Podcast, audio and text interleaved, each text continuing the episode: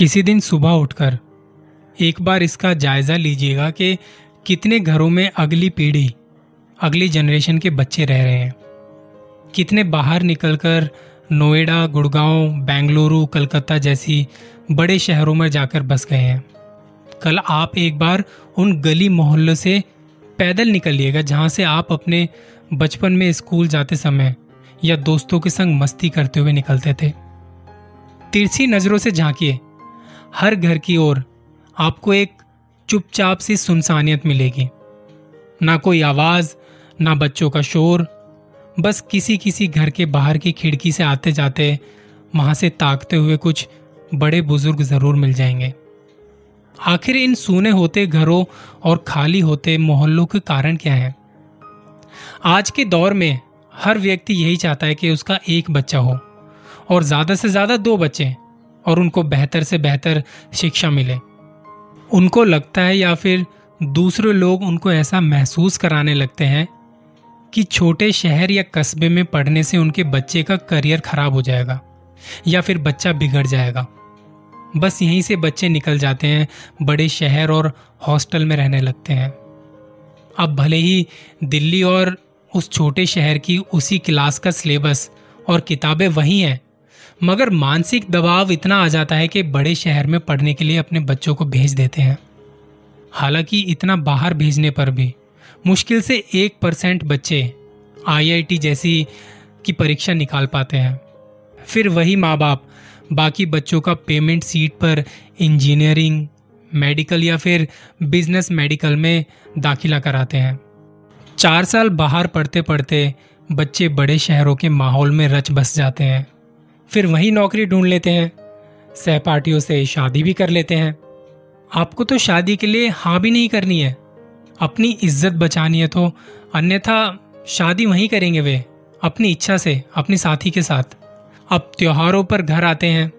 माँ बाप के पास सिर्फ़ रस्म अदायगी हेतु के लिए। माँ बाप भी सभी को अपने बच्चों के बारे में गर्व से बताते हैं। दो तीन साल तक उनके पैकेज के बारे में बताते हैं। एक साल, दो साल, कुछ साल बीत गए।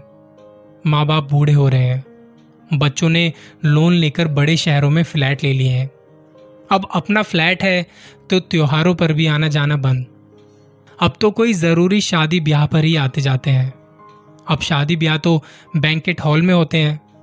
तो मोहल्ले में और घर में जाने की भी कोई ज़रूरत नहीं पड़ती। होटल में ही रह लेते हैं। हाँ शादी ब्याह में कोई मोहल्ले वाला कुछ पूछ ले कि भाई कम आते जाते हो छोटे शहर में, छोटे माहौल में बच्चों की पढ़ाई का उलाना देकर बोलते हैं कि अब यहाँ रखा ही क्या है। खैर, बेटे बहुओं के साथ फ्लैट में शहर में रहने लगे हैं। अब फ्लैट में तो इतनी जगह होती नहीं कि बूढ़े खांसते बीमार माँ बाप को साथ में रखा जाए। बेचारे पड़े रहते हैं अपने बनाए पैतृक मकानों में।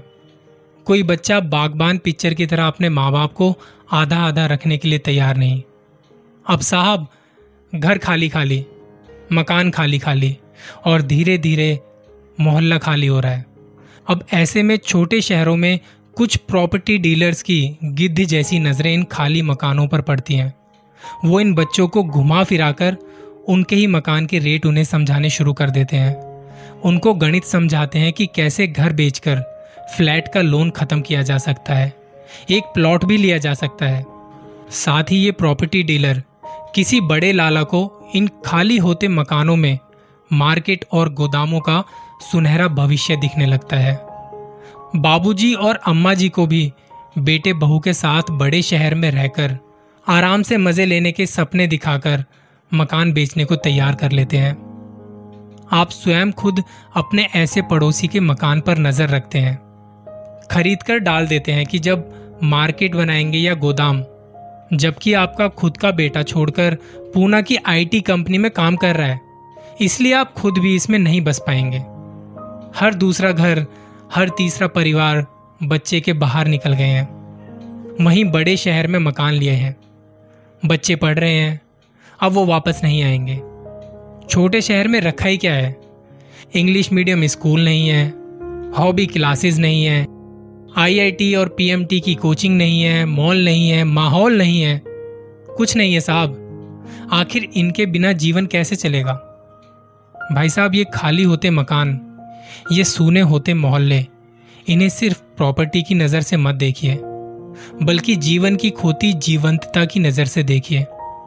आप पड़ोसी विहीन हो रहे हैं, आप वीरान हो रहे हैं। आज गाँव सूने हो चुके हैं, शहर कर आ रहे हैं। सूने घर आज भी राह देखते हैं। वो बंद दरवाजे आज भी बुलाते हैं, पर कोई नहीं आता। वो बूढ़े माँ बाप वो आज भी आपकी राह देख रहे हैं, पर उनका हालचाल पूछने कोई नहीं आता। उनके दरवाजे पर कोई दस्तक नहीं देता। उनके दरवाजे ऐसे ही बंद पड़े हैं। ना कोई आता है, ना कोई जाता है। बस दिन है कि यूँ ही निकल जाता है।